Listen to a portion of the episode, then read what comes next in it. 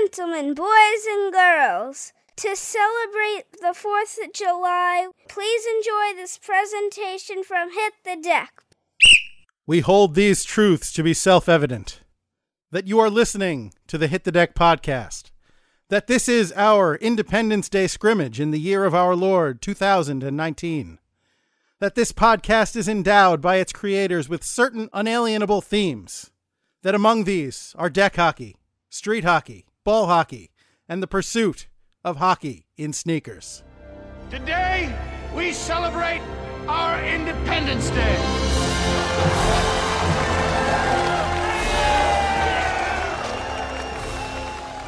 We welcome you, ladies and gentlemen, to our Independence Day scrimmage 2019.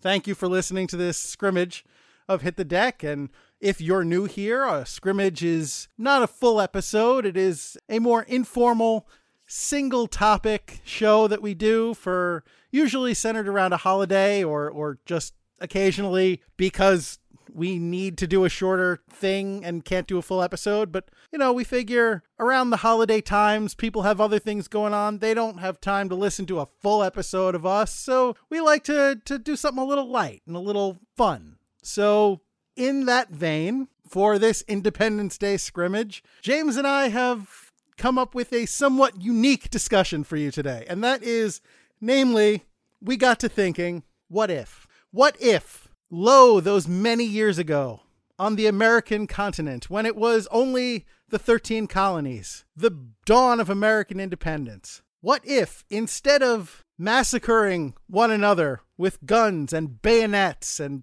implements of destruction, what if the British and the newborn Americans had instead opted to settle their differences with ball hockey? How would that come out? An interesting thought experiment, I will grant you, but something that we we we thought we'd give a shot to. And, you know, so I think this has the potential to be a little fun. So, come on this journey with us, will you? Joining me, of course, on this uh this this trip through twisted history is is James. He's the strong silent type, but I assure you he is here with me. Say hello, James. Hello. Thank you. Uh, I, I, I wasn't able to speak because of that incredible speech that you gave at the top of the scrimmage, and I was trying very hard not to laugh, and really quite remarkable and, and, and patriotic and wonderful. So thank you for that, American Rhino. Yeah, well, you know, it seemed thematic, so I, I wanted to I wanted to roll with it. But so, James, I put this to you, this idea. So let me take you back. Let me take you all the way back to uh, to before 1776. In fact, because that is the birth of the American nation. It predates the signing of the Declaration of Independence. And in fact, there were many contributing factors to the Revolutionary War, and uh, one of the most famous being the Boston Tea Party, of course. But it wasn't just one day the Americans decided to be Americans and start making war on the British.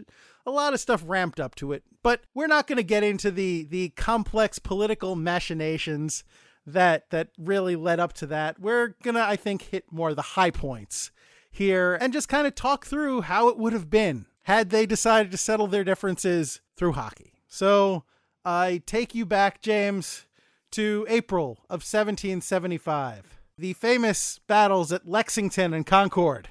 And so these are not really large, decisive battles. These were a series of skirmishes. Uh, so let's say a series of friendly matches that broke out, and and here and there and and across the region. And let's say that these matches had a little more than usual on the line. They weren't quite so friendly. They got a little chippy. Let's say that and the famous Lexington and Concord games. You have to you have to picture the British teams in their shiny red jerseys and the the American teams in their ragtag brown jerseys and their hand carved wooden sticks. Yep. And their their balls made of animal hide and sawdust. The little more than sacks really that could barely be passed and and and bounced and really just oh they didn't even have a paved surface to play on. The, this was this was guerrilla hockey, James. Right. This was uh, you know, that this this was not your civilized one team takes a shot and then goes to regroup while the other team takes a shot. No, this was this was the the British team not understanding a, a new and really, dare I say, revolutionary way of playing the game. And of course, it featured the slapshot heard round the world. Yeah, very true. Uh, this is exciting. I really think it's a great idea, American Rhino, and, and hopefully that uh, it ties in American history, which everybody really should know and, and appreciate instead of just sitting back and trashing this country for no good reason. Uh, knowing where we came from and how a lot of bloodshed got us to where we are, and our freedoms are not to be taken for granted. But to tie in the ball hockey side is really a, a cute and fun way to relive the history or at least learn of the history. And absolutely, that's really summed up the differences between the United States, which was not the United States yet, and uh, the British between the two. Exactly. And, and it's kind of something that we can relate to as well for the ball hockey side is that we in in our old league we didn't play on the best surface at all and uh, it wasn't regulation by any stretch of the imagination but we still played ball hockey and we enjoyed it and we were able to hone our skills and then go into other tournaments and so on and so forth. So that was definitely like the underdogs that the uh, americans were at the time with their great great head coach mr george washington by the way, who got the best out of the small troops that he had or the small number of troops that he had. Excellent, excellent strategist and uh, made the best of, as you definitely pointed out, and was very true, not only between the harsh weather and conditions, the, the really brutal summers and, and the just I can't describe them other than evil winters that America first had way back in the 1700s during the time of the Revolutionary War but he got the best out of everybody and, and, and rallied the troops and taught them how to play and, and or how to fight and all that and really adapt because it, it's true that the British had the money, they had the uh, funding, they had the strategies, but that was all going to be turned on its ear. And that was the only way that the fledgling United States had any chance was to come up with something completely different. And that's the point of a game plan and coming up against, you know, the good old David and Goliath, where you got to do what you got to do. So, okay, maybe our sticks aren't the best and, and the puck balls aren't the best. And Lord knows our uh, sneakers, quote unquote, at the time, the shoes or whatever they had rags on their feet were not the best either. But boy, oh boy, when you're determined and uh, you think that you have a chance and you believe in yourself and you have a true leader in front of you, you can do anything. So this is definitely one of those things. You look on paper, the United States, America had whatever you want to call them at the time, had no chance. George Washington, of course, named commissioner of the American forces, the American leagues, as a result of the Second Continental Owners Meeting. And he was, in fact, put in charge, but he would not actually assume command until after the famous game at Bunker Hill, which uh, was was a, a brutal game indeed, with with both sides going at each other hammer and tongs. I assure you, there was some hitting in this game, even though uh, it was not strictly in the rules. I think uh, at some point you have to throw out the rule book because sometimes deck is hell. And, you know, the reason that the Americans were able to be so successful in their their revolution was because they were willing to go against the traditional accepted rules of deck hockey. They went into the, the dirty areas and they played the trap when they needed to. They touched the puck with a high stick on occasion because that's what you have to do sometimes. They passed the puck back to their goalie and had him cover up to delay the game. They even shot the ball out of play on occasion because they were the underdogs. They weren't nearly so organized as the British teams, and that's what they had to resort to. But it worked. Amen to that. The Americans may have lost that game at Bunker Hill, but they made it a costly victory. The British lost many good players that day. Another fascinating thing about this is that I didn't even realize it that there were battles in Canada too, Quebec and Montreal, but that's what's so fascinating about this whole thing and, and what a great idea this was, American Rhino, was all the areas that they battled on turned out to be incredible hotbeds of, of hockey. You know, Boston in, in Massachusetts, obviously. You got both North and South Carolina, Jersey, New York, Philadelphia, or Pennsylvania, I should say. Absolutely astounding. Yes, indeed. And in late December, those games that were played in Canada actually began to come to a head. It began to rise to prominence, but not before around Christmas time in South Carolina.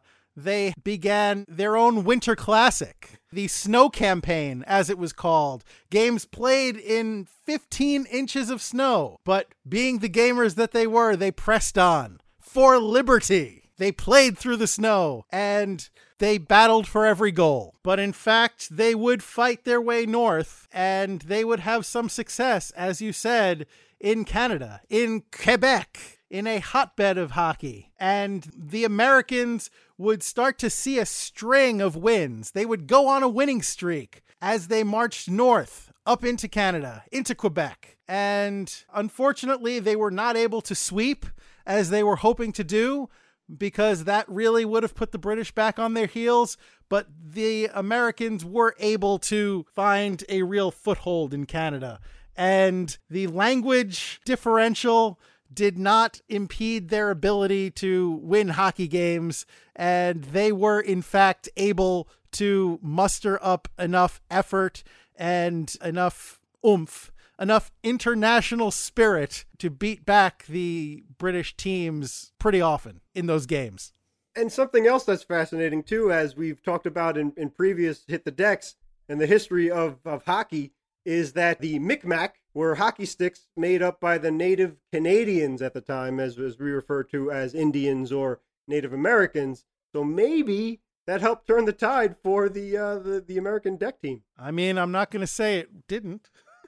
I'm just disregarding real history, by the way. but yeah, as opposed to me, who's, you know, diligently recounting with great historical accuracy the ball hockey campaigns of the 1700s. But there's something that I find really incredible in the year 1776, and, and we're not going to go through every detail and every year and so on and so forth, but the Battle of Brooklyn is highlighted on August 27th, 1776. How incredible is that? The American Rhino's birthday. yeah, but it's your borough. But that it just ties everything in together so beautifully. That that's I had no idea that you could narrow it down the Battle of Brooklyn to your birthday. That that is incredible. See, now in the the chronology that I'm looking at, James, that is actually listed as the Battle of Long Island. And, you know, unfortunately, it would not be the last time that a devastating loss would be seen on Long Island. Yeah, that's true. But fair enough. Again, this is before there was a Brooklyn or Long Island as we know it, but the area. So I assume that, uh, and I have to look into my history and, and shame on me for living in the borough and not knowing exactly where this took place. But in Manhattan, you can see, you can walk the streets that uh, the revolutionary heroes actually walked the the cobblestone streets that are still there, which is quite incredible. But Brooklyn is quite a big borough, but I'm assuming that if they're just saying either the Battle of Brooklyn or the Battle of Long Island, since Brooklyn is technically on the island, that would definitely make more sense since you are a Queens guy. So I'll uh, defer to that. But maybe it was specifically in what became Brooklyn uh, as we know it today. But fair enough, it, it, it literally is on the island. So either way, it's cool. Yeah, sadly, shortly after that, the British teams were able to pretty much dominate the rinks and parks of New York City, where uh, they they had free liberty to run their own intramural games after the Revolutionary American forces had been driven out. And I know a little something about being driven out of uh, of of somewhere that you called home, James. Yeah. That's politics for you. Uh, one of the reasons why I hate politics. But James, never fear. Never fear.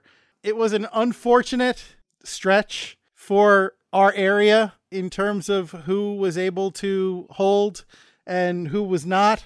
But fortunately, the traveling team, the Hessians, came in and they were able to to retake Fort Washington in New York to grab a foothold back in the tri-state area for hockey. And thank goodness for that. It is worth noting, James, that in June of 1777, the American leagues voted to adopt their their official league crest, Old Glory. Yep. And uh, You know, we have famed ball hockey booster Betsy Ross to thank for that, of course. The Stars and Stripes.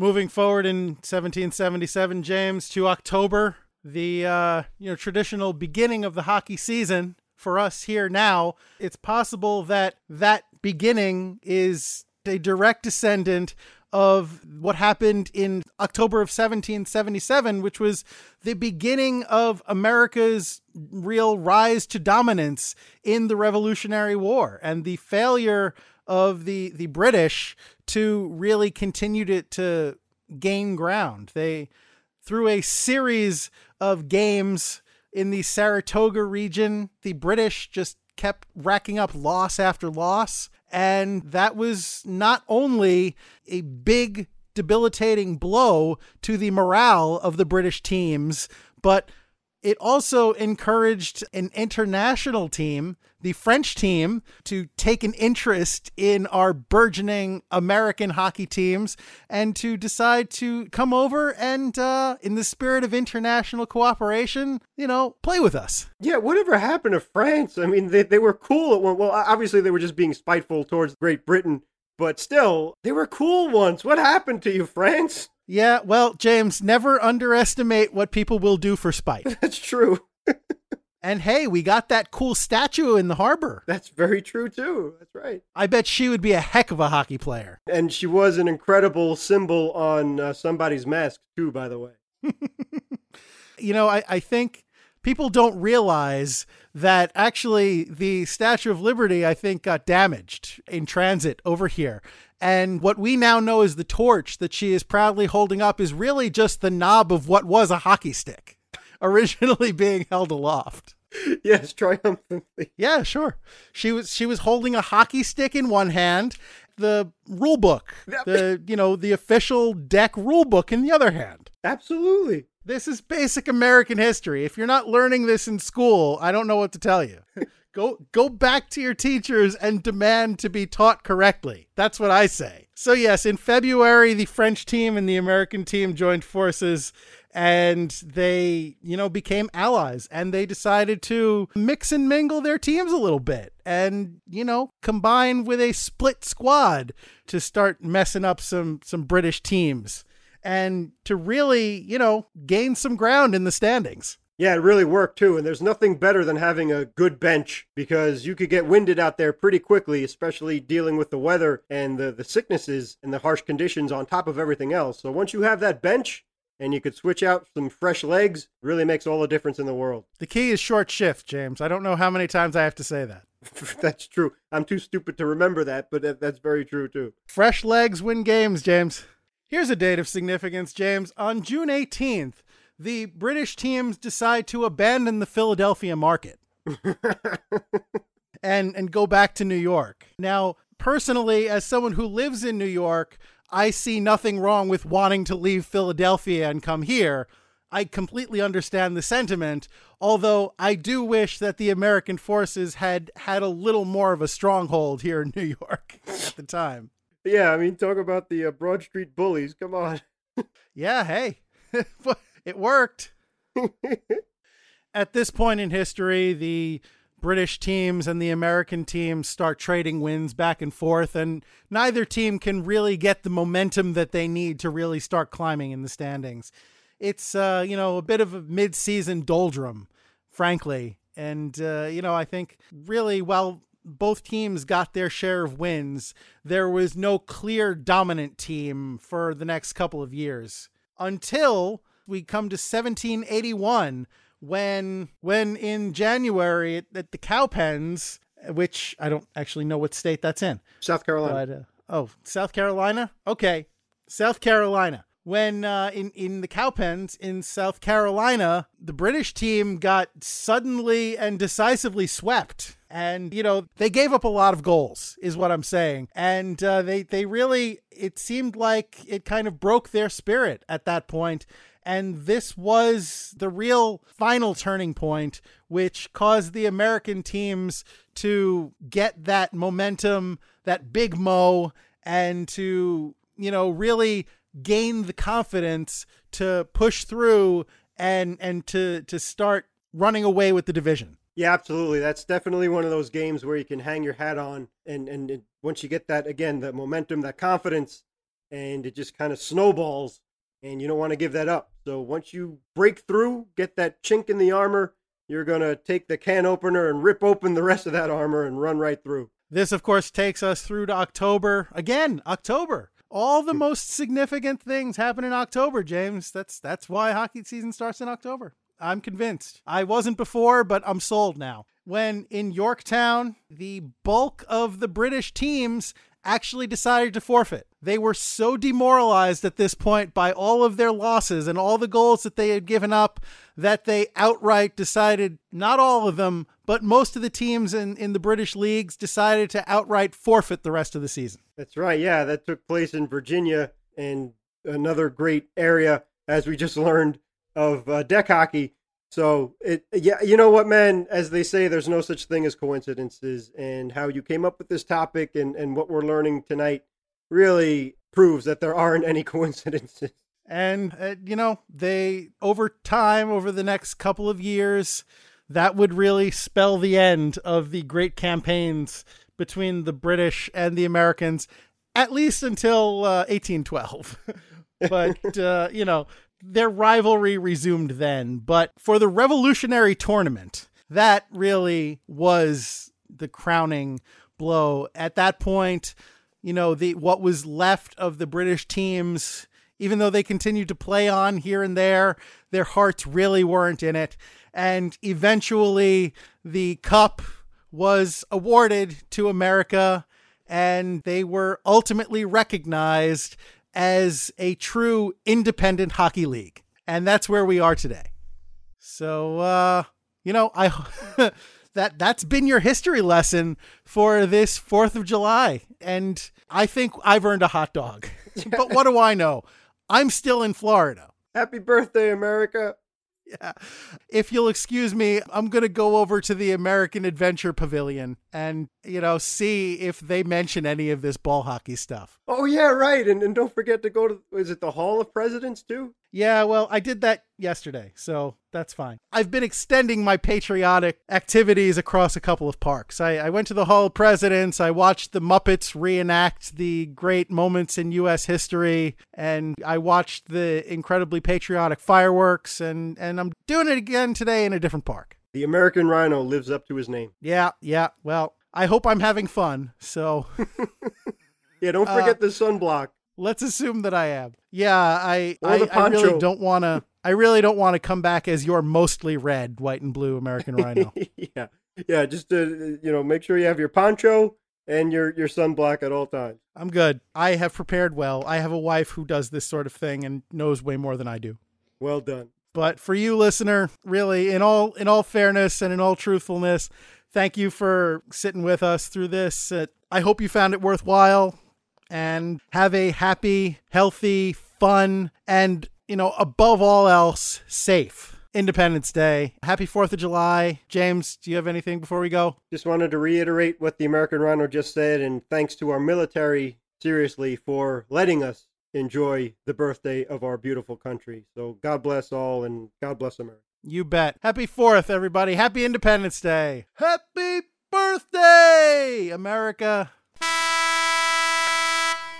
Thank you for listening to the special presentation. We've hoped you'd enjoyed it. Please have a nice evening or day. I almost forgot. Happy Independence Day!